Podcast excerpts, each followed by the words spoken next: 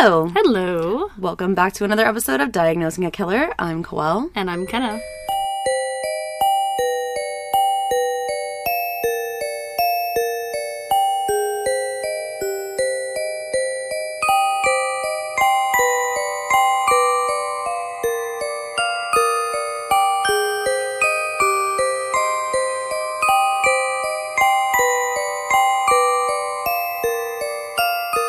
How's it going? It's going. Yeah? I just cleaned my room mm-hmm. and I'm packing for my trip. Yeah. And it's like several days away, but mm-hmm. I just got too excited and I was cleaning my room anyway. And I was like, fuck it, just gonna start packing things I don't need until Yeah. I go. I love to overpack. Like when we went to New York, I Yeah. totally overpacked. oh, yeah, no, I was telling Dana, I was like, I would rather have too much shit than not enough. Yeah. Like, I don't want to be without something. If I have too many things, cool. I'll just put them away when I get home. I don't have to wash them. I want a million clothes options because I don't know how I'm going to be feeling. And I always have like 18 pairs of underwear for a four day trip. Because what if you shit yourself like three times a day when you're Mm. Yeah. there? Like, what are you going to do? God forbid. God forbid, but it happens. But it's reality. It's just a reality. yeah. Adult life is already so goddamn weird. Ah, well, welcome back, everybody. If you are listening to us for the first time, welcome, and we are super excited to have you guys here. For those of you that do not know, we do a mental breakdown on Mondays that has a little bit of psychology and we kind of dive into a specific mental disorder or a event or phenomena or something like that phenomena or something like that Phenomena. and then on Thursdays, we bring you our true crime case, which is the episode that you're listening to currently. Yeah. And I'm really excited to hear who you're doing. I think this is like episode 102. Something like that. No, it's like, yeah, it's a big deal. It's a big deal. It's a big dill, like a pickle. like a big deal. yeah. Check us out on social media anywhere at Diagnosing a Killer, other than Twitter, which is at Killer Diagnosis or X. I guess we got to get used to saying that. X. Yeah, Elon Musk, he's changing it from Twitter Twitter to like X. Ugh, what Yeah, the fuck? It's been I- Twitter for like 10 years. I tried to click on a Twitter page earlier and then it took me to Twitter, totally fine. And then all of a sudden the screen went black and it was like X. And I was like, whoa. And it wanted me to log in and I was like, no, no, no, no, no, no. We're not doing that yet. Pass. Hard yikes, hard pass. Yikes on bikes. Yikes on bikes. So We also do have a website, diagnosingakiller.com. There you can find links to resources and merch and True Crime Podcast Festival discount for the tickets, which we are going to be hosts at in literally like three weeks. Yeah. It's just coming up so fast. But we're so excited. I'm so excited. So excited. And we're going to be bringing y'all content right up until the fucking hat drops. Like, we're going on Thursday and we're still releasing an episode that day. Yeah, absolutely. and then we come back on Monday and we're still releasing an episode that day. Yep. So you then you guys, no need to fret. Yeah, and then you get your case the 29th is the next day on that Tuesday. So. Yes, for the Patreon bonus episode, those of you that do not know, we have a Patreon set up. That is patreon.com slash diagnosing a killer. Tiers 1, 2, and 3 all get ad free episodes every week. Tiers 2 and 3 will get an additional bonus episode that is completely uncensored, completely unedited. This one that's coming out, I think, after this case is going to be fucking horrendous. So just warning everyone here, I can warn people on this platform. Yeah. But just get your boots fucking strapped because it's well if, if you're somewhere out of Texas then maybe your sandals strapped or Yeah. something. but Your, it's a your- it's a doozy. Your trainers. yes, they're trainers. What are those? They're sneakers in, oh. in the UK. That's what they call them. Yeah, instead of like, yeah, sneakers, they're trainers. Oh wow. I well, guess 'cause, hi, like, all of our UK listeners. Just like endurance running all the time. yes. Yeah. Well, we call them tennis shoes. As Tennis well. shoes, yeah. But that's true. We don't always play tennis with No one plays on. tennis with them. with them on. Ugh. Anyway, I'm excited to hear your case. I am, for the first time, really nervous to deliver a case. Really? Yeah, I don't know why. I just got that like ang- like anxious feeling. Huh. I'm gonna try not to talk too fast. Do you think it's because of like the It's, I'm just like excited. the case is so well known? yeah, I'm just excited to deliver the content. Okay, so we discussed this before we sat down. Obviously, I don't know who you're doing, but you said that I will know it. Yes. But you've said that in the past, and I didn't know it. like, Like, we're going to talk about Mark. David Chapman. I was like, who? You're like, is John Lennon dead? So, I'm really anxious to see if I'm going to actually know this person. Today we're gonna be talking about Oh, God, you look really excited. Jodi Ann Arias. oh, okay, obviously. Ah, this is the reaction I wanted. Well, I don't yeah, really know. obviously. well, clearly, we're doing that one. I don't really know the whole story, so Well, then it's going to be even more exciting. oh my gosh, Jodi Arias. I know you've been wanting to do this one for a long time. So excited. Not excited, but just, you know, ready to deliver the content. Ready. Content warning this episode describes scenes of childhood neglect, stalking, domestic violence, and ultimately brutal murder. If this episode is not for you, please feel free to check out another one of our episodes. Remember, your mental health comes first, and we love you. Love, you. Bye. Hey. So, Jodi Ann Arias was born on July 9th, 1980, in Salinas, California. Oh. Her parents, I know, right? I'm like, happy birthday, and oh. And oh. Her parents were William and Sandra Arias. When Jodi was born, she already had one older half sister, and soon the family would have Jodi's younger brother and then two more younger sisters. Hmm. C- couldn't find their names, but also, you know, Some people remain unknown. Sure. On purpose. yeah, on purpose. By all accounts, Jodi's family life was mostly that of a typical middle class family. She got along well with her siblings pretty well and was a bright child, as as one is. Her mother would say that Jodi picked up reading at a very young age and soon began to collect books. Jodi was perceived as a highly intelligent girl with a crazy amount of book smarts.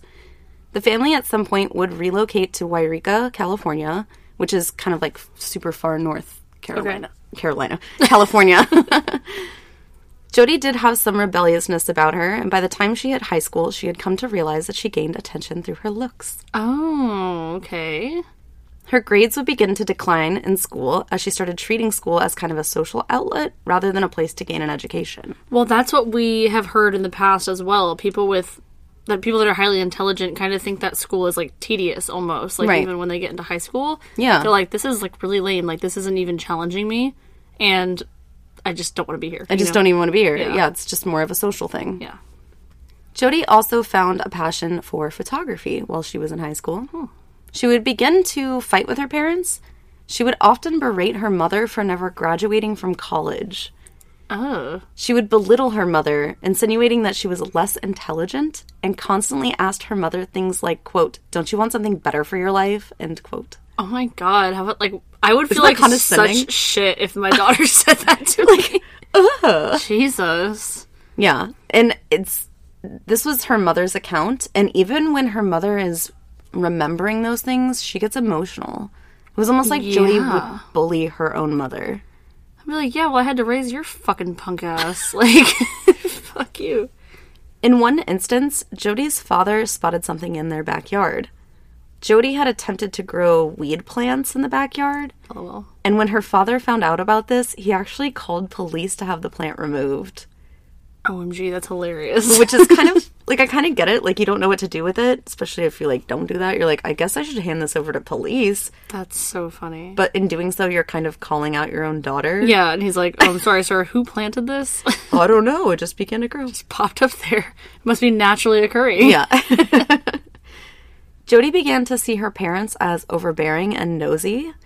Jodi began to tell her friends that her parents were incredibly strict, like they're entirely too strict, and would sometimes garner sympathy by exaggerating how her parents treated her. Okay, she's getting attention from that at school now. Yeah. She's like, oh, they abused me. Oh, okay. She did claim on several occasions that her parents would hit the kids with wooden spoons or belts, but this was never corroborated by her siblings ever.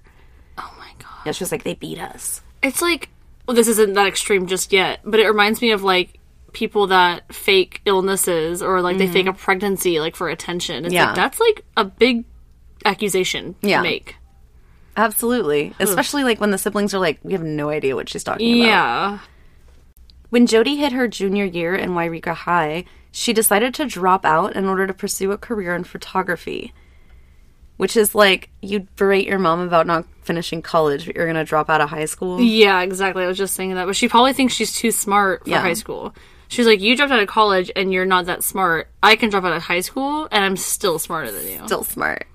Yeah. She moved out of her parents' house, dyed her hair bleach blonde, and settled in just south of Salinas. Um, so back down South California. So they were in Salinas, they went up to Yreka, and they came back down to Salinas. I don't think I mentioned that earlier. My bad. I think you did. Did I? That, they they've moved to Yreka? Okay. Remember you said Carolina. Carolina. Say Carolina, South Carolina. She began to work small jobs in photography, And in 2001, Jodi began working as a server at a local spa called the Ventana Inn in beautiful Big Sur, California. Mm. Which I looked at the map and it's like remote and just beaches. It's Yeah, really oh, nice. That's pretty. Here she met food servicing manager Daryl Brewer. Daryl was a divorced father of a young son, and he worked at the spa several years before Jodi was hired there.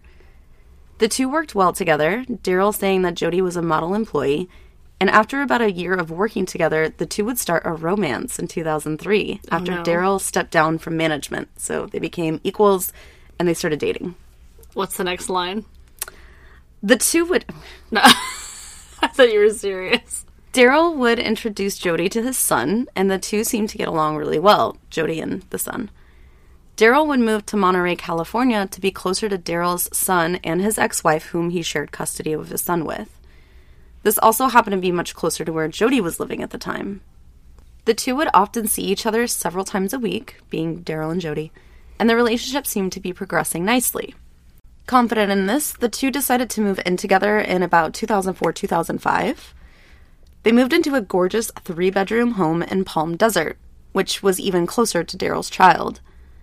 Reportedly, the couple were spending $2,800 each in mortgage payments. Oh my gosh. That's a very expensive place. yeah, absolutely. And this didn't include the bills, which were also split between the two. That would be like expensive now. That's a lot. When was this again? this is 2005, 2000. Okay, but yeah, still, that would not- still be expensive now. I don't think there's much of an exchange rate.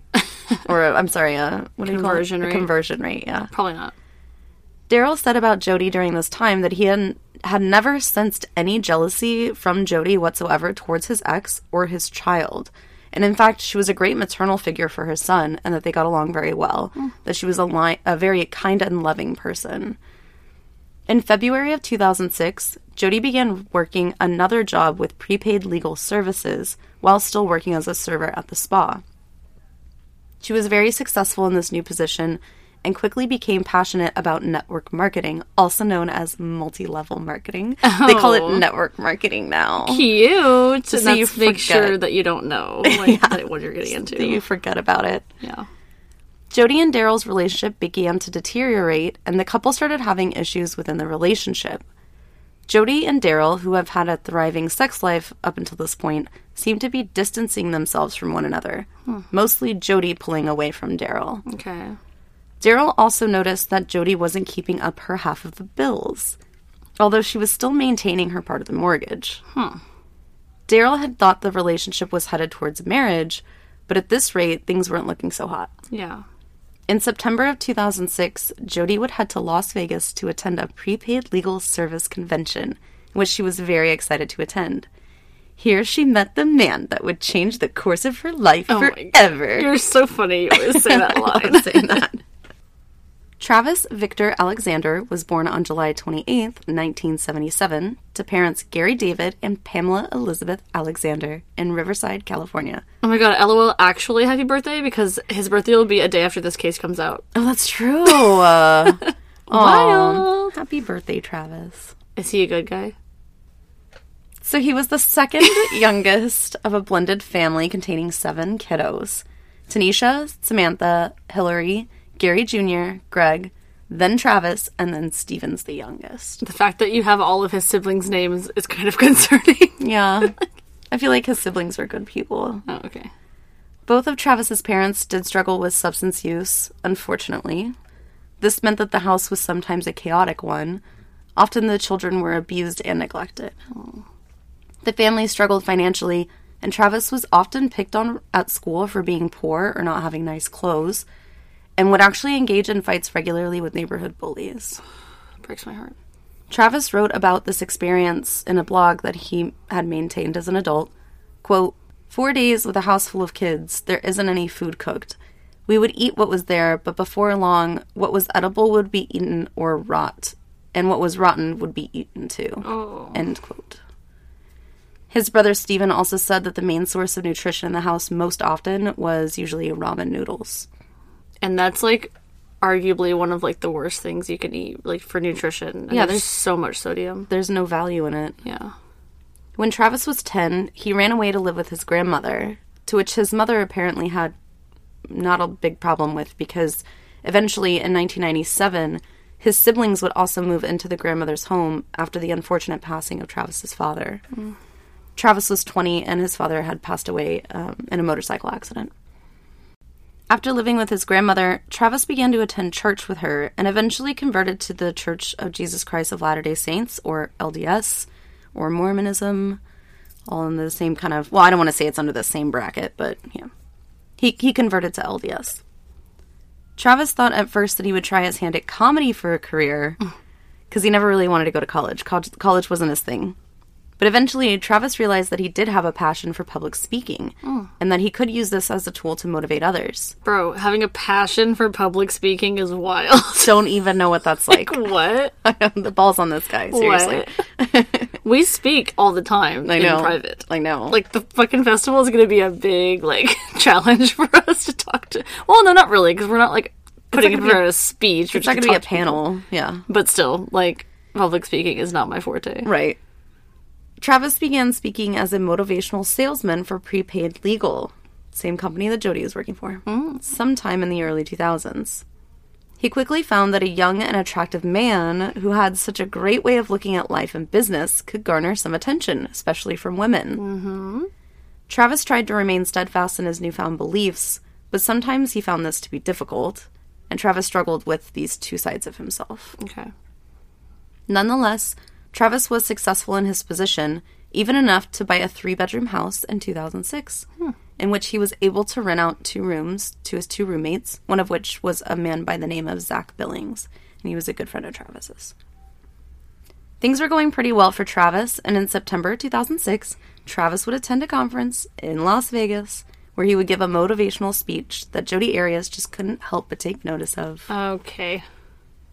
After the speech, Jodi, Travis, and a group of coworkers went out to eat dinner at, and I found out, at a rain rainforest cafe, which I had to put that on there because that's hilarious. That is hilarious. Rainforest Cafe, R.I.P. Jeez, throwback. Is there no more rainforest cafes anymore? I don't think so. Email us. Let us know. I thought there was one at Katy Mall I up by know. up by Houston. There might be, but R.I.P. to where we live and Rainforest Cafes. because we had one downtown for a little Yeah. bit, right? I think there's still one on the Vegas Strip too. I think that's actually when we went to hmm. Vegas, we went one? by the Rainforest Cafe. It's probably the same one. Either way, let us know. It's on the strip. There was an immediate attraction between the two, and they would exchange information. Travis and Jodi made plans to meet up in the future. He was single at this point, correct? Yes. And at first, Travis thought that they may be able to, like, he may be able to testify to Jodi about his faith and then help her. Okay. Because that's kind of what he did, right? He, Yeah. Yeah. And he was, again, very much in, into the Mormon faith. One week after they exchanged information, Jodi and Travis would meet up in his town of Mesa, Arizona, which is about a cool 10 hour drive from Jodi at this time. Oh, awesome. The two would spend hours together and end up engaging in sex. And Jodi would make the drive all the way back to the Monterey area. Just a hop, skip, and a jump. Remember Daryl? They're still living together. Yeah. Hmm. And he's beginning to notice a change in Jodi. I wonder why. She began talking about how she wished to become Mormon and that she realized that she's living a life of sin and that in this already almost sexless relationship, it would now become a celibate one as she wanted to save herself for marriage. But you just had sex with Travis. Yes. Okay.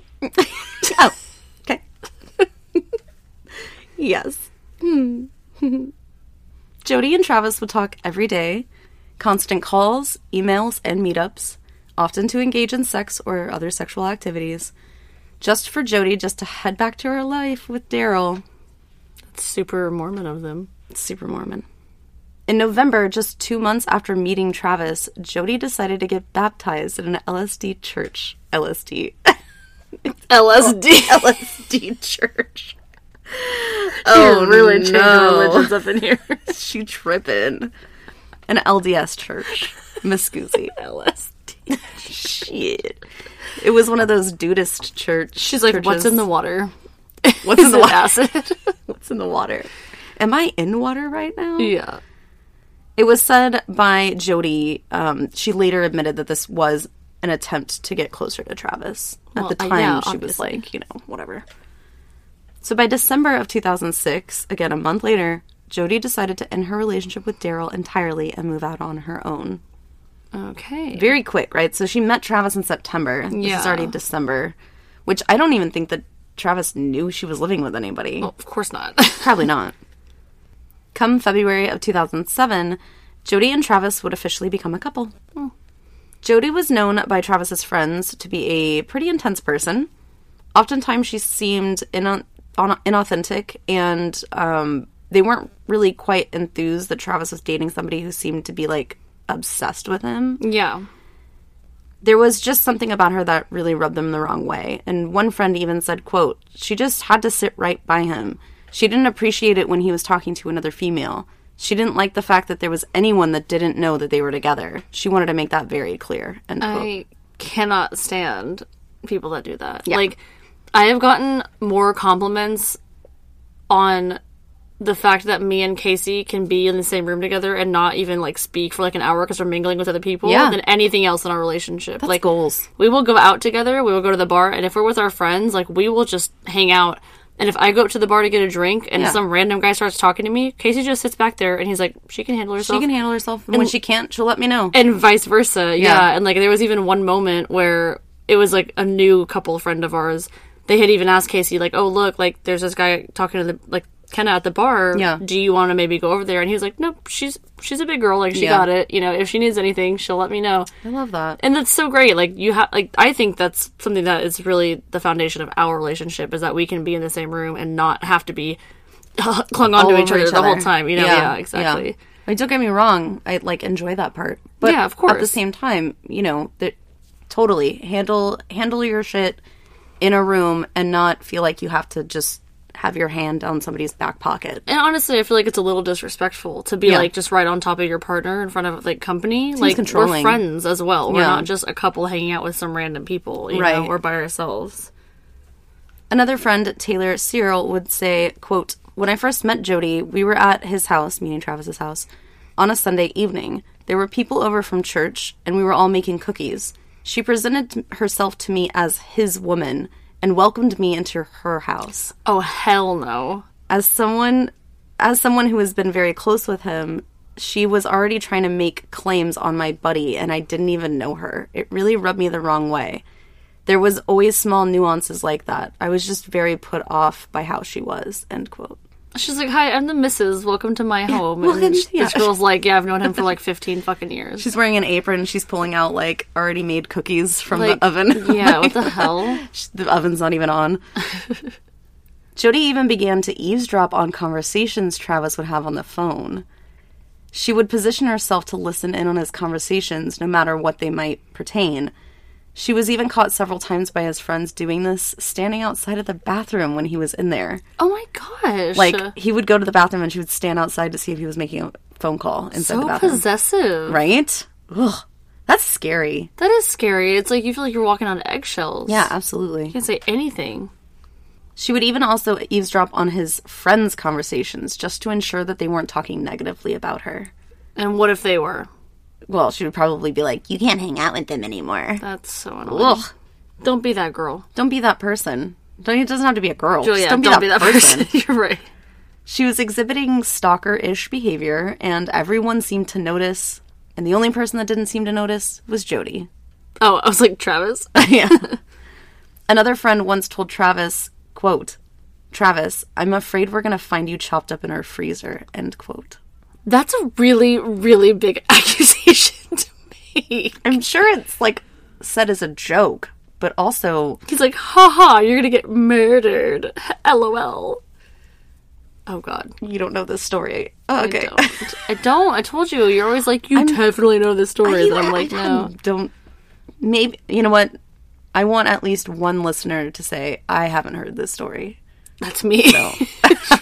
I volunteer. You're the one that's gonna write the email. Yep. I'll, I'll email Oh, thanks so much for bringing this case. I've never heard it before. Never heard it. Loved it. Travis had defended Jodi and their relationship at, up until this point, even telling some friends that Jodi was to be his future wife. So, kind of back up, y'all. Yeah. Travis said about Jodi in an email, quote, I went from intrigued by her to interested in her to caring about her deeply to realizing how lucky I would be to have her as my partner in my life forever. She is amazing. It's not hard to see that whoever scores Jodi, whether it be me or someone else, is going to win the wife lotto. End quote. So he really did love her. But- or apparently. it's another thing like as well like you can't really see how poorly you're being treated or how controlling manipulative whatever your partner's being because you're so close to it Yeah. and once you take a step back you realize like i don't have that personal experience with relationships like boyfriend but i do have that personal experience with friends Yeah. I was way too close to the situation. I distanced myself from that person, and then I was able to realize how manipulative they actually were and Yeah. are. Yeah, and he I just totally probably doesn't know, you know, Yeah. because he's so close to it. You're right. I I totally agree with that. Definitely have been in that situation myself. And I feel like that's how a lot of relationships like this go. And I feel like, you know, a lot of people are so quick to say, you know, oh, if I was in a, God forbid, domestic violence situation in a relationship, I would leave. like, I don't know how someone stays there. And it's like, you don't know because you don't realize that it's actually as bad as it is because you're so close to it. Absolutely. I did like- that for many, many years. Yeah. All those relationships, I feel like, can be related in that sense. So by June of that same year, 2007, Jodi's behavior had become bizarre and erratic. Jodi would snoop through Travis's things just to break into Travis's email account and social media account, which I think at this time was, well, I think it was Facebook. Well, the iPhone came out in 2007, so they already got you smartphones and shit. It's true. I feel like this is like 1984. so after finding his passwords, any correspondences that she found between Travis and another woman was met with an email from Jodi warning them to stay away from Travis. Even if they oh were friends, church members, somebody from work. You better stay away from my man Stay away from my man. I'm gonna oh. pee all over him. I can't stand that. Like I've only seen like screenshots of shit like that. But Yeah. like someone's like, "Hey, do you have that math homework like from this past weekend?" Like I was out, or this past week, like I was out, and then it's like, "This is my boyfriend. Don't text him." It's like, "Okay, cool. So do you have the math homework?" Like I just need the fucking notes. I just need the notes. yeah, exactly. yeah, she's 27 at this point, just to give you a, a you know, So- a, a total understanding. and acting like a a fourteen year old. like a jealous 16 year old, yeah. yeah. Travis wasn't able to ignore Jodi's increasingly disturbing behavior any longer, and he decided to end the relationship, although the two would keep in contact. Hmm. Travis was also struggling with remaining true to his Mormon faith, and the guilt was getting to him about engaging in premarital sex, especially since it seemed like his friends and his family had no idea that him and Jodi were intimate. Ironically, Jodi was essentially crossing herself off his potential wife list, which is the opposite of what she was trying to accomplish. Yeah. And this is by her continuing to, to participate and sometimes force Travis into engage in sexual activity. Oh shit. You know, if you think about it that way, like he's like, I want to be this good Mormon person. She converted to Mormonism, but at the same time, it's like, I want to be with her, but I can't be with her because we engage in sex and that's not part of my religion. It just, yeah, and she she's not practicing the religion like he No, is. exactly. And like, or the way that he wants to. Yeah. And so it's just ironic that her forcing him, or maybe force isn't like co- coercing him Yeah. into participating in this because she thinks it makes her desirable is actually the turnoff, the one thing like he can't Mm-hmm. get over. Yeah, that's interesting. So again, Travis has decided to break up with Jodi, and surprisingly, Jodi's response to this breakup is probably not one you'd expect. Jodi decided to pack up and move to Mesa, Arizona. Apparently, about a mile down the street from Travis. She moved from California to Arizona after they broke up. To get to oh maybe I'll just like run into him at the grocery store or I'll just run into him you know on his street and he'll be like oh my gosh I just f- totally oh miss you I totally forgot how much I loved you. that's probably her fucking plan she's like if we're like within a mile of each other living there's we've got to run into each other at some point It wouldn't take long for the relationship to become sexual again.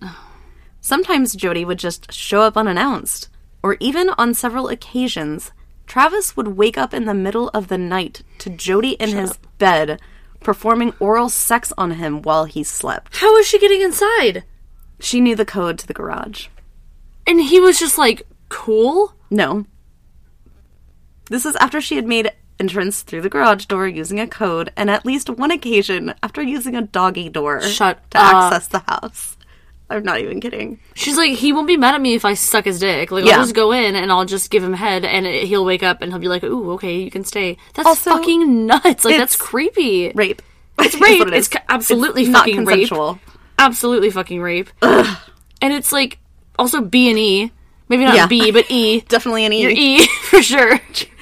Fucked up. like, ew. So this obviously made Travis's friends and roommates even more uncomfortable as they often saw Jodi coming and going in the middle of the night and became suspicious of her intentions with Travis. Bro, I would like board up that doggy door, be like, sorry, dude, you gotta go outside. Like, just let me know if you gotta pee. Just going through the dog, you're like bark, bark, bark. Oh my god. That is Change the fucking Terrifying. garage code. you board up the doggy door. waking up in the middle of the night to somebody in your bed. I don't care who the fuck it Assaulting you. Assaulting you. Like, I don't care who the fuck it is.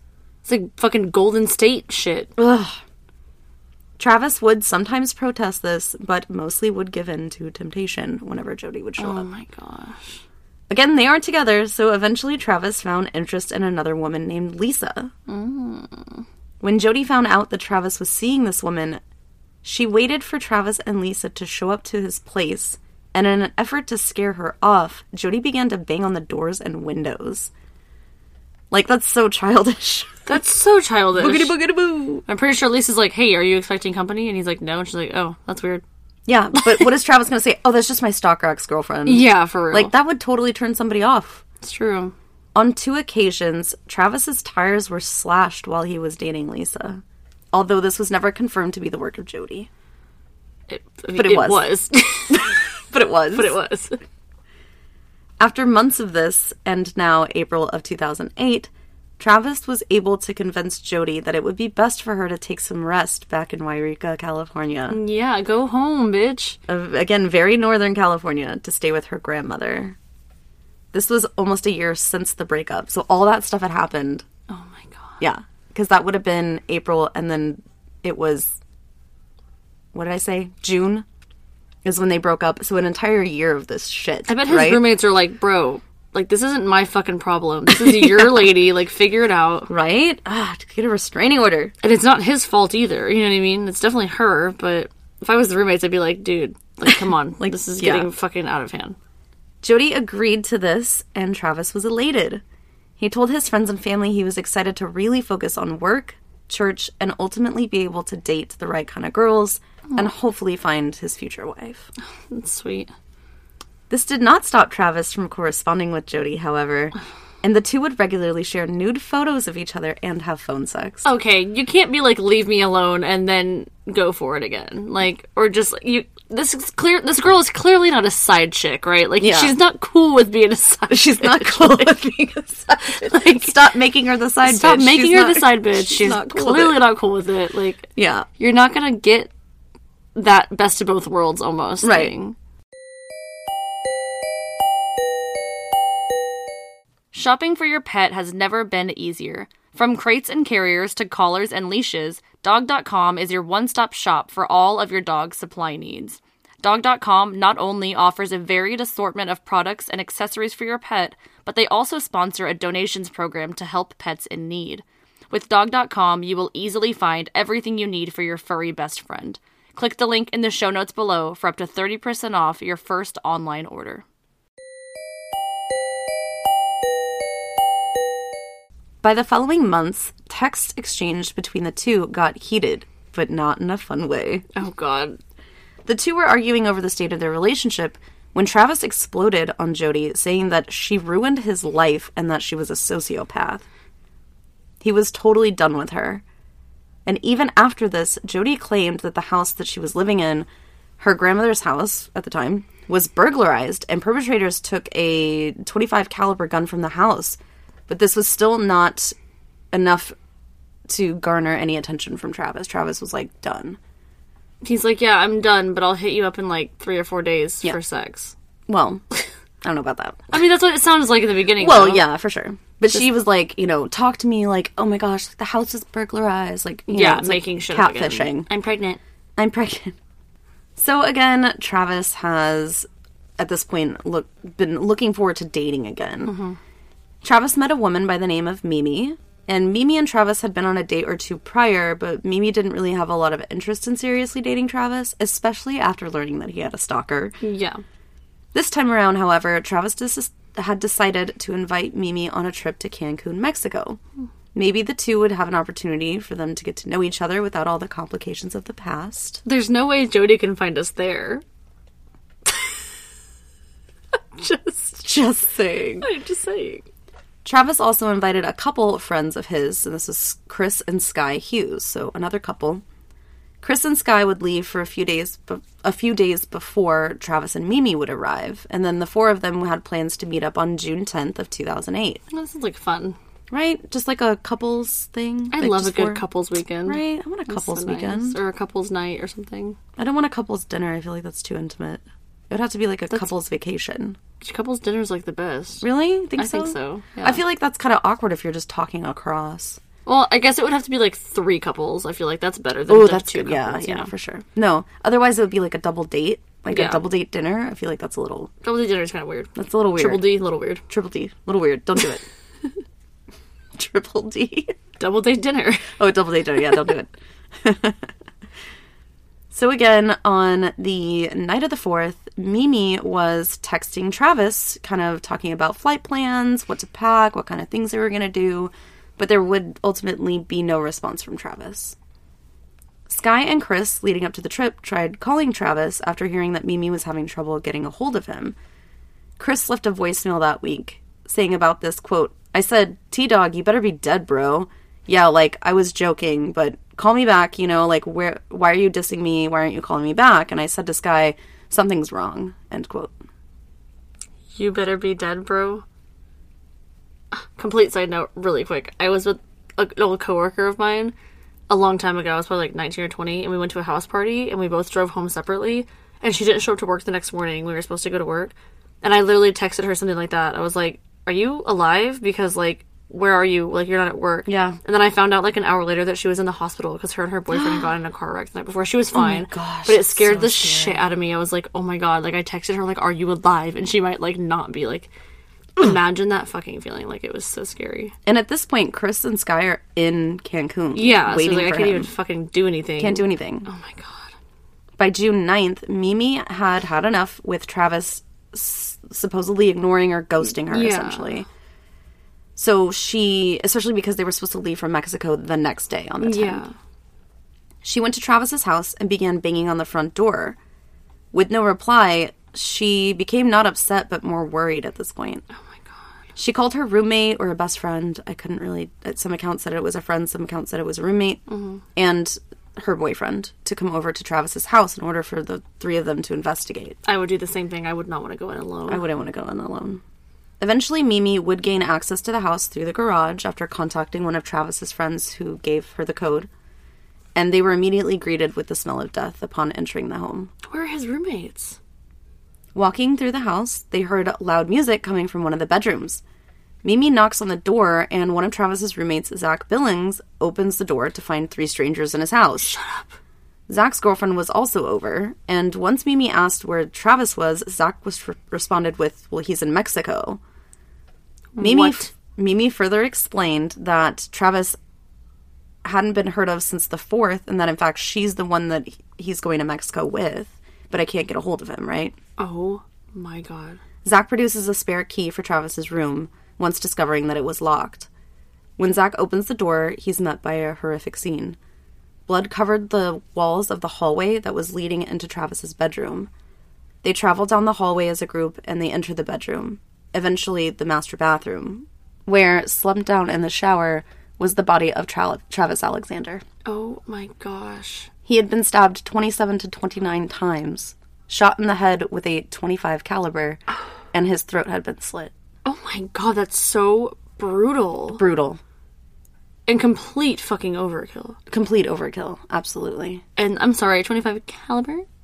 That's really weird. That Very she has like convenient text message proof that she said Her something got house stolen. was robbed and the 25 caliber was missing. That was her alibi. Mm-hmm. Oh my gosh. They were like, oh, you know, well, I don't want to say she yet, but Well, her name is The the, name setup. of the episode, so I'm assuming it's her. What the setup, right, is that she's like, oh, well, if someone took this gun and it matches the gun that kills Travis, I have to stole it. have an alibi as far as like why that would happen. Oh, because the gun was stolen. Mm-hmm. Just so happened to be used to kill my ex boyfriend that lives in Mesa when I live in Yreka. And he's claimed to multiple people, probably via text messages, she's a fucking stalker. Yeah. Oh, absolutely. Absolutely. Immediately, everyone exits the house, and Zach calls 911 to report that he's found his roommate deceased. Oh my god.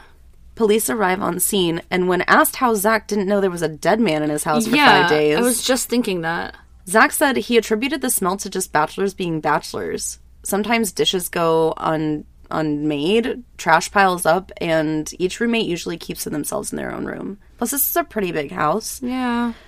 and um not that he couldn't smell it but the way that the bedrooms looked like they were set up is like almost behind a door there was a long hallway that would get to a bedroom. It's Got very it's almost like an apartment living type situation but in a house. So it made sense. Not totally unheard of right? Yeah. Boys And if I was the girlfriend, I'd be like, bro, yeah I there's was something here dead underneath your for like five days. well i mean there was that time that uh, they i smelled something fucking dead outside and it went away within like two days but it's like you know after a day it's like holy crap Yeah. but you just assume it's like a dead animal or something Yeah, right exactly. Like in the attic or something. ugh ugh that's just awful that he was left there for five days No, that's That is so horrific. fucking awful police begin to process the scene noting that long brown hairs are found on the floor covered in blood Oh my god, how convenient. A bloody palm print was on the wall of the hallway, and a digital camera was in the washing machine, The washing machine. having been washed. Mm-hmm. That's the best way you could think of to dispose of that. Sure, yeah. Hmm. Well, they tried to look at it, and of course, it wouldn't work. Yeah. But, yeah. When they did eventually look at the Sims card, it everything had been deleted. Hmm. So it took some forensic. What do they call that? Like forensic computing. You know. Mm-hmm. When asking the witnesses who found Travis, they had they asked them if they had any idea of who would want to hurt Travis, and it didn't take long for someone to pipe up and say the name Jodi Arias. Everybody immediately was like, Like, Jodi, it's her. it's Jodi. It's Jodi. Yeah, the roommate's like, yeah, I was the one that literally said, like, I'm afraid you're gonna get chopped up into a million fucking pieces. Right, Yeah, it's yeah. her. It was another friend, but still, I know, I'm just saying, like, it's pretty fucking obvious it was her. it was obvious. Within hours of finding Travis's body, Jodi actually called the Mesa Police Department to ask about the case. Shut up. Hours. She's like, hey, so did you find him? Hey, so did you find him? What kind of evidence do you have? Well, she waited you have any five whole days. She waited five whole days. Shit, this is this is the chick that is so nutso about him Mm-hmm. that she can't stand to not not talk to him. Yeah. but she goes five days. She's Come on. definitely extremely mentally ill. She had heard from a friend that Travis had passed away, and this is where Jodi began to journal. Quote, Tuesday, 12:50 a.m.ish, June 10th, 2008. Dan Freeman just called. I was excited to hear from him. I immediately began to say how I might be making a trip out there soon, and he softly responded with, "Yes. I think you're going to have to make a trip out here soon." Then he told me it was about Travis, but he couldn't really tell me anything. He just said something was wrong. I don't know what's going on, and I need some answers. I'm praying that there's been some kind of a mistake. I tried calling his phone. Nothing. For the first time ever, I've called. His voicemail box is full. For some reason, Disneyland keeps flashing in my mind. At night. Maybe because that's the last time we were there. I called Brent's number over and over. Nothing. I'm going crazy, and I feel so helpless being all the way here in California. End quote. Okay. She's creating herself a little baby alibi No, right now. it's like an entire fucking narrative of an alibi. It's Yeah. like, here's the time, ish. Then it's like, Yeah. in California. I'm here right now. I'm here right now in California. So I'm sorry if I just found out that the person that I love and admire was even hurt. I wouldn't take the time to fucking journal about it. Yeah. I would be heading gonna- there I'm to gonna find out what it. happened. Yeah. No, I'm just gonna go ahead and write down all my fucking thoughts. Gotta gotta make myself look innocent. yeah, gotta put my fucking alibi out there just to make sure. Another entry. Quote, Tuesday, 3 a.m., June 10th, 2008. This is horrendous. The most awful thing I've ever had to deal with. And I am in total shock right now. It hasn't fully hit me. This can't really be real. It just can't be happening. I spoke with Bishop Layton. He confirmed that Travis is dead. What happened? Travis, what is this? End quote. Ew. Ew. I'm sorry, what happened? I'm pretty sure you can answer that. You can probably answer that. Thanks. Mm, mm, mm, quote, Wednesday, 6 11 08. I've been numb mostly, but last night it was extremely hard. I broke down as I finally brought myself around to go to bed. It was 2:30 a.m. I wanted so badly to call Travis, but knowing he couldn't answer was too much to bear, and I know he wasn't calling me anytime soon. It's just killing me. I broke down as I climbed into bed, and I cried and cried and cried and cried until I fell asleep. End quote. No, you didn't because your last journal entry said 3 a.m. And you said This you just said that you went This to is bed the at next day. She, but she said the previous night she went to bed at 2:30 a.m. But the last journal entry said 3 a.m. on the previous night. Well, that was Tuesday at midnight. So this would have been Monday, technically. All you know what I'm saying? Well, I just don't believe her anyway. Okay. well, she's a liar, so She's a liar. that's okay. I'm sorry, and also the line about like, I don't think he's gonna be calling me anytime soon. Like, yeah, because you fucking killed him, so he's not gonna call you ever. He's, like, he's dead. that's awful. Quote Travis, I have so much to thank you for. I'm grateful that I seized the opportunity to do so on so many occasions, being aware that you were a words of affirmation kind of guy. Thank you for all you've done for me. Thank you for opening your home to me, and more times than I could count. My refrigerator is your refrigerator. Thank you for all of the times you called me up in the early evening and told me to go outside and look at the sunset. Travis, this can't really be real. I know you hated that kind of thinking. After we broke up, I stopped wearing the CTR ring you gave me, but it's back on my finger now. I didn't have the slightest clue that when we met at the Rainforest Cafe that you'd have such a lasting and profound impact on my life. It seems fitting that we should meet at the Rainforest Cafe, being the environmentally forward people that we are. You care so much about this planet, always encouraging us to take care of it, reminding us it's the role in God's eternal plan. Thank you for believing in my skills as a photographer and as an artist. End quote. So, two things. One, again, I repeat, she's very clearly mentally ill because she's writing to somebody that she knows she murdered. Mm-hmm. And this is, I feel like this goes beyond an alibi. Like, this is now like delusion.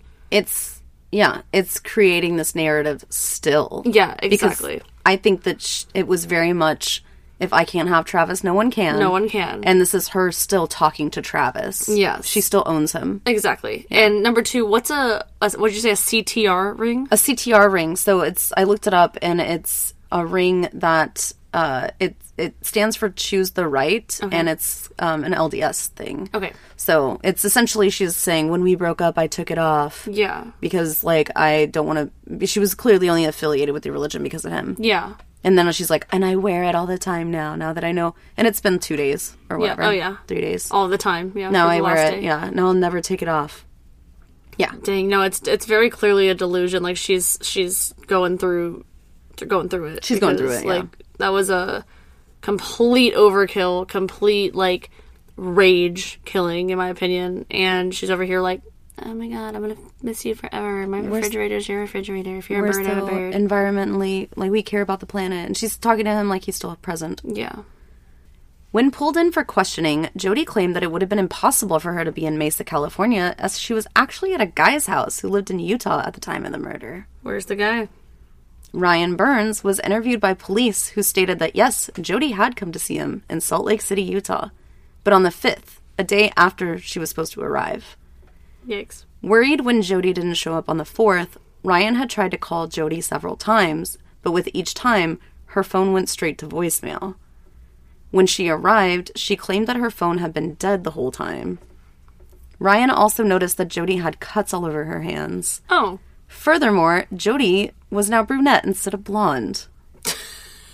God! Like, She had been blonde this whole time. can you be more fucking obvious? I think she dyed her hair because if she were to sneak in and a roommate were to see her, it couldn't possibly be Jodi that came into his bedroom that night. You know what I mean? That's a good point. I was thinking that she dyed her hair after the fact. No, she because dyed- she, was like, okay, I can get away now, Yeah. or whatever. So again, this is all happening on the fourth. So the fourth Yeah. was the day of the crime. Jodi was supposed to. She had made plans with Ryan, saying, "I'm going to come see you on the 4th. yeah, Didn't hear from her until the next day or early the next day. yeah. So yes, she ended up staying the night, and the two engaged in sex several times before heading back to Yreka. Can you believe? Like, can you imagine how gross that guy probably feels? He's like, I literally had sex with her like less than twelve hours after she killed someone, and I Yeah. didn't even know. Yeah. And she was like, "Oh, I'm just gonna pretend like everything's great Everything's and normal, fine. and I didn't just murder my fucking boy ex boyfriend. Mm-hmm. And I'll just have sex with you." Clearly, she loved Travis so much. She right? loved Travis so much. She clearly loved him so much. Yeah, she's like a black widow. I guarantee if Ryan and her remained as a couple, he might have been another victim. Yeah. So she again stayed the night. And then she went back to Yreka the next morning. Phone records indicated that Jody called Travis's phone several times on her way back to Yreka from Salt Lake, leaving voicemails, and even at some points ac- uh, accessing his his voicemail to listen to her and other messages left on Travis's phone. People that were desperately looking for Travis. Like she was trying to see like who was calling, Who was like calling. who was aware that he was missing or Yes. not answering, and she was probably trying to make sure that her voicemail sounded genuine. Yes. She probably listened back, deleted it, and then whatever. But her yeah, her phone records indicated that she accessed his voicemails. That's so icky. During all of this investigative time, labs were processing the bloodstains, palm prints, and camera recovered from the scene. The blood was a mixture of Arias and Travis's. The palm print belonged to Arias, and the camera held the most damning evidence of all. I thought they were deleted. They were deleted, but they went through like that, like I told you, the uh, forensic computing stuff, or anal, whatever, forensic technology, Something like that. something like that. You know. No, I don't. Nude photos were taken between the hours of 1:30 p.m. and 5:30 p.m. of Travis and Arias in provocative and lewd positions Together. together, including in the shower where Both Travis alive. was ultimately found. So she went. Oh she my god. went all the way down to Mesa, California. Engaged in sex with Travis. Was there for four hours while they were taking photos of each other, being, you know, having sex or doing stuff. And some of the pictures that some of the last on the camera roll were of Travis in the shower where he was murdered. Like So pictures. she literally took a photo of him, set the camera down, and then murdered him. Oh my god. Well, sort of. Okay, well. So, just moments after the last photo of Travis alive, there were two more photographs taken. One of which which seemed to be snapped as Jodi dropped the camera out of her hands because you can kind of see her ish. You can see someone with dark hair. Mm-hmm. And everything's really dimly lit. The second of which is Jodi's foot, her leggings clearly visible, with what appears to be a dead or dying Travis bleeding profusely on the ground. She didn't mean to take that one. No. What investigators assume is that she kicked it to move it out of the way and it snapped a shot. Because there's no flash on, she wouldn't have known. Oh my god. So one is like her of either dropping the camera or something and she tried to catch it, and then another one is like after she kicked it.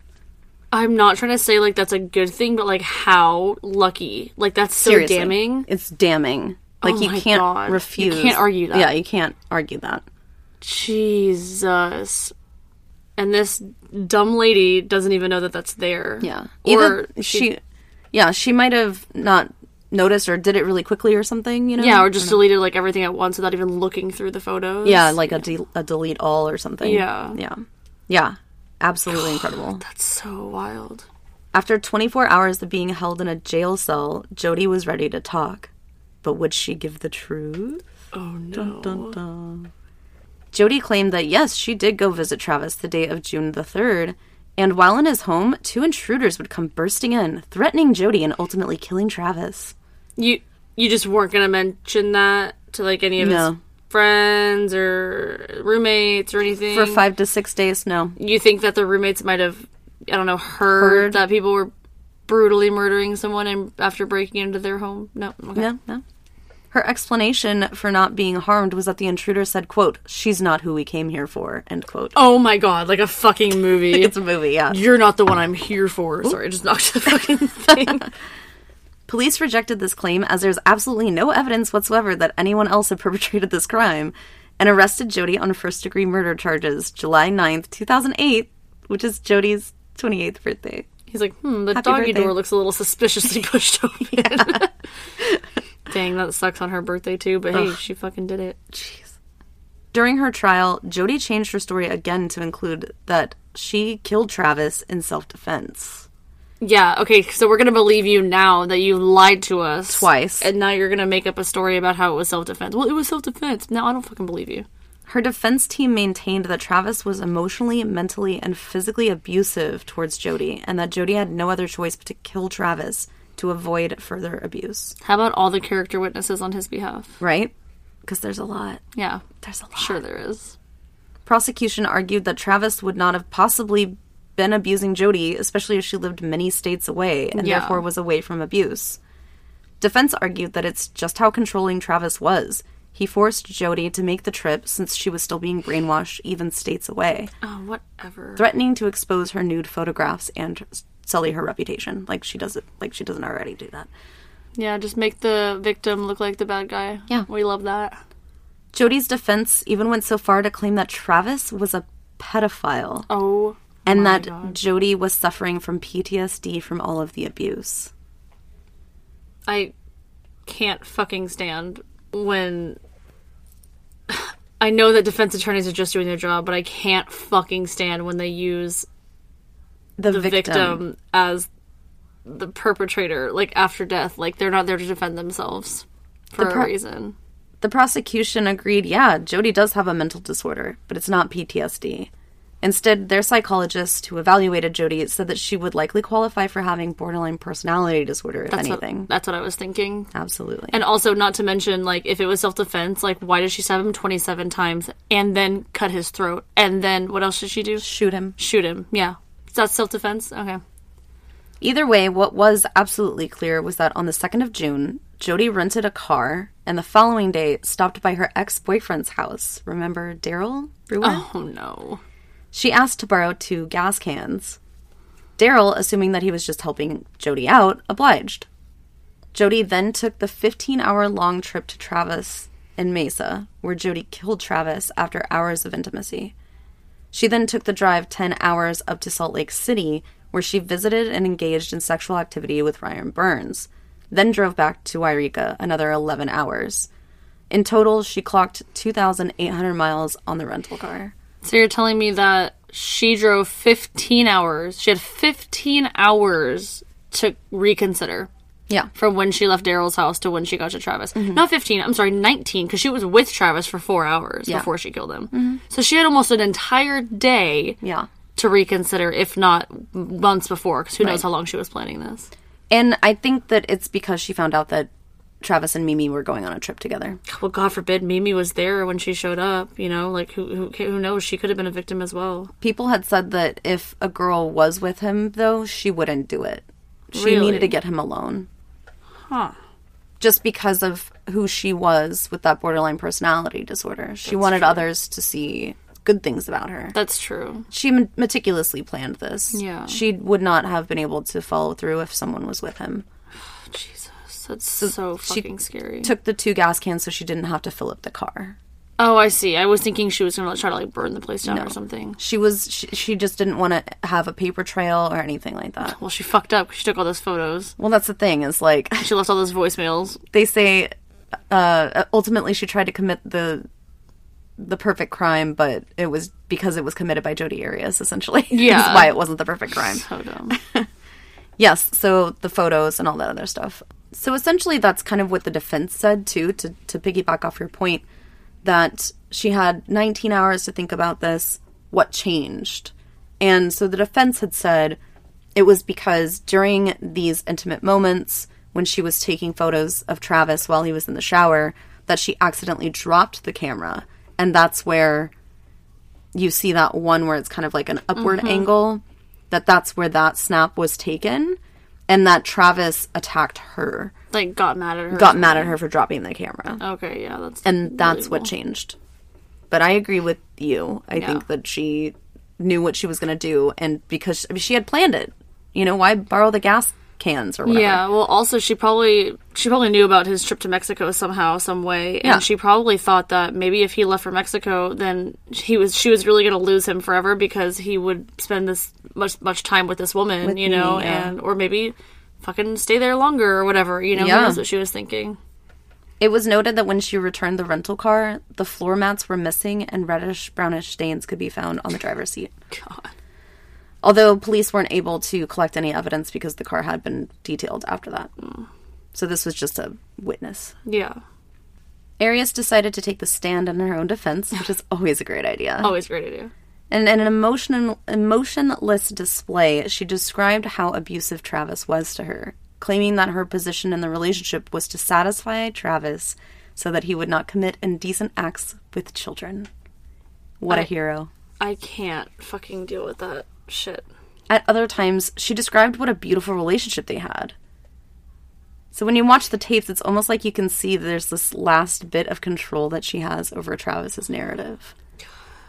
And she's controlling about their relationship. It's just Yeah. very, very gross. Travis's brother Steven said about this quote, her mission was basically to murder my brother again for a second time by destroying his reputation. End quote. Damn, that's heavy. Right? But it's true. It is. So she's trying to just, I mean, he's not here to defend himself. She's pretty much saying like, well, even if I did kill him, like he deserved to die because he was a piece of shit. Yeah. That's so fucked up. I can't even. Oh my god, I can't even believe that. Have you ever seen? You've seen Dexter. Mm-hmm. You know that one episode where the guy winds up dead, and then the wife is like all distraught, and she's like, "We took this photo on our honeymoon," and Quinn is like, "Oh, you want to take something of his?" Like she's like really upset, and, Yeah. and Deborah's like, "No, like she." She's fucking. She did it. Yeah. And Quinn's like, yeah, I knew the whole time, but I was just trying to like make her understand. And Deborah was like, oh, this is a really great photo. Uh, did you get a chance to see it before you killed him? And it's like, like it's literally like the same up. thing. Like Yeah. she's like acting like this distraught woman, Right. Who someone came in and attacked, but her story doesn't fucking add up. It doesn't. It doesn't add up at all. But essentially, by what Steven was saying, that she was, she's essentially re victimizing the family all over mm, again. Yeah, And absolutely. Travis, which is just, ugh, it's horrendous. Pisses Disgusting. me off. On May 7th, 2013, Jodi Ann Arias was found guilty on first degree murder after 15 hours of deliberation. wow. She was found eligible for the death penalty as the crime was exceptionally brutal. Travis's cause of death was actually the slash to his throat, meaning that the stabbing and the gunshot was overkill, like Yeah. we had mentioned earlier. I want to say that like, if I can just like speculate, she stabbed him first, and then she slit his throat, and then she shot him. I think. So I think what I don't know how she did it or how she got him in this position. Um, essentially, they could tell that the gunshot was last because there was no blood from the wound. yeah. It was done post mortem. Yeah. I think from what they could tell is that when she slashed his throat, she got carotid and jugular. And that's, he bled out. And then I think she did that first. And then because all of his stab wounds were, oh, my wrist just cracked. all of his stab wounds were in his back. Oh, I so didn't know that. I Okay. think that, and if you see it, it's just a stand up shower. So if he had his back turned, I don't know, she could probably convince him to get him down on his Behind knees. Behind him or something. Behind him, Got it. got his yeah did his throat and then as maybe he fell forward she stabbed him in the back true. Okay, that makes me retract what I just said. Yeah. and then his uh, gunshot wound was right uh, above the right eyebrow into um yeah and then but it's at a downward angle and it almost exited his left cheek Got it. so but it She, was like, very deliberate him. Yeah, or um, depending if he's slumped, because the way that he's slumped is essentially like, okay, stand up shower and stand in the shower, but turn to your left, and he's his back is slumped up against the right. So what I'm thinking is that when he's slumped, he might have turned his head or something at a certain angle, and that's how she was able Or to she moved him. him or or she moved him. yeah. That's true. I mean, he, didn't have fallen necessarily have to be in the shower. Well, there was blood all over the hallway and the bedroom.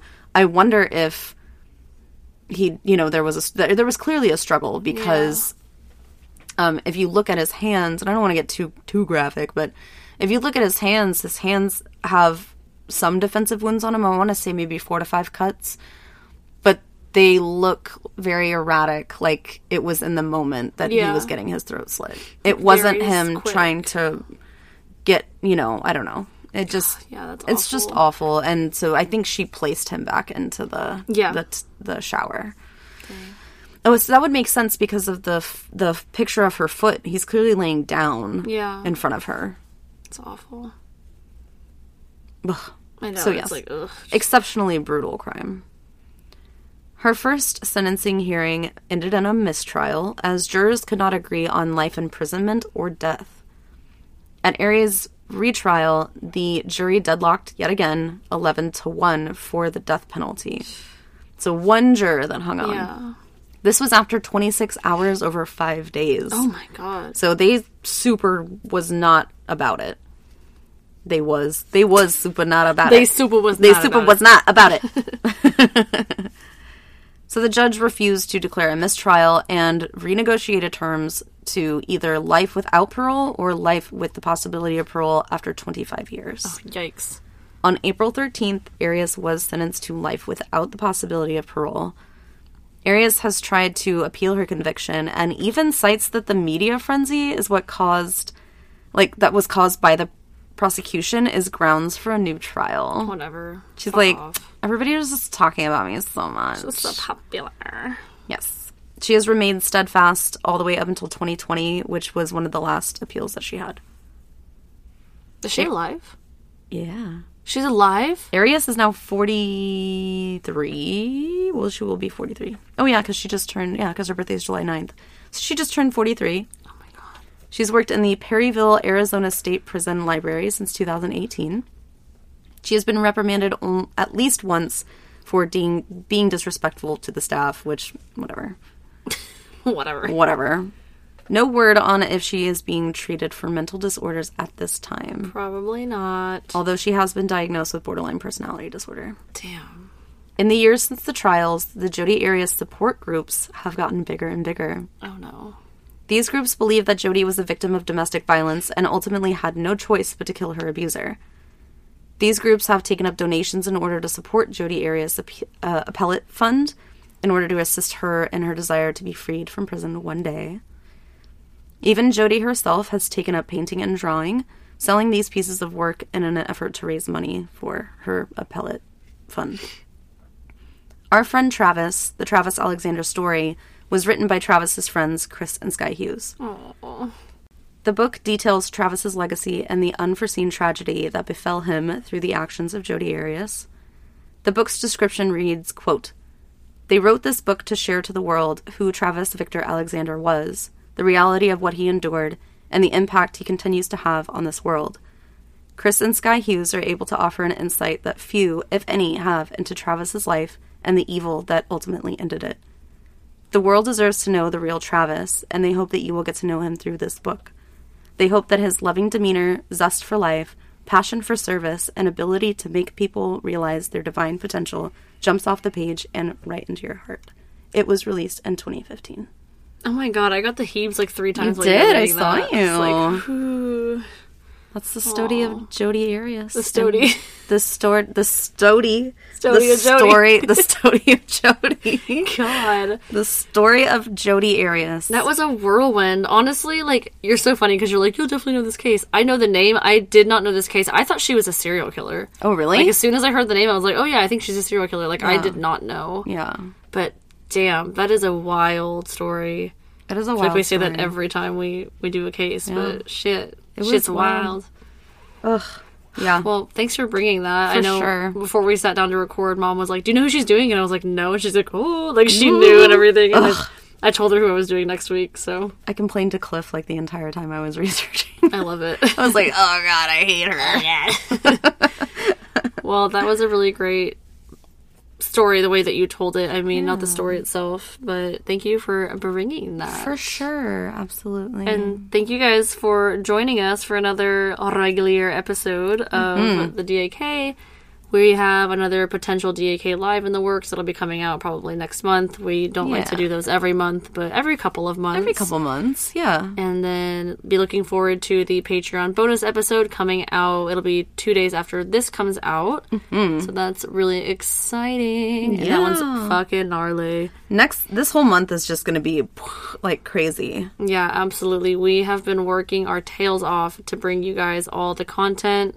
And thank you guys so much for continuing to support us with the Patreon, but also on social media Yeah. and via DMs and emails. And we just love you guys so much. Love you guys. Uh, and hopefully by the time that we get to the convention, we will have another way for you guys to interact with us on social media. So Oh, yeah, absolutely. very excited. Definitely, definitely. All right, do you have anything else? Nope, that's it. Okay. All We right. will see you guys later. Love you. Bye.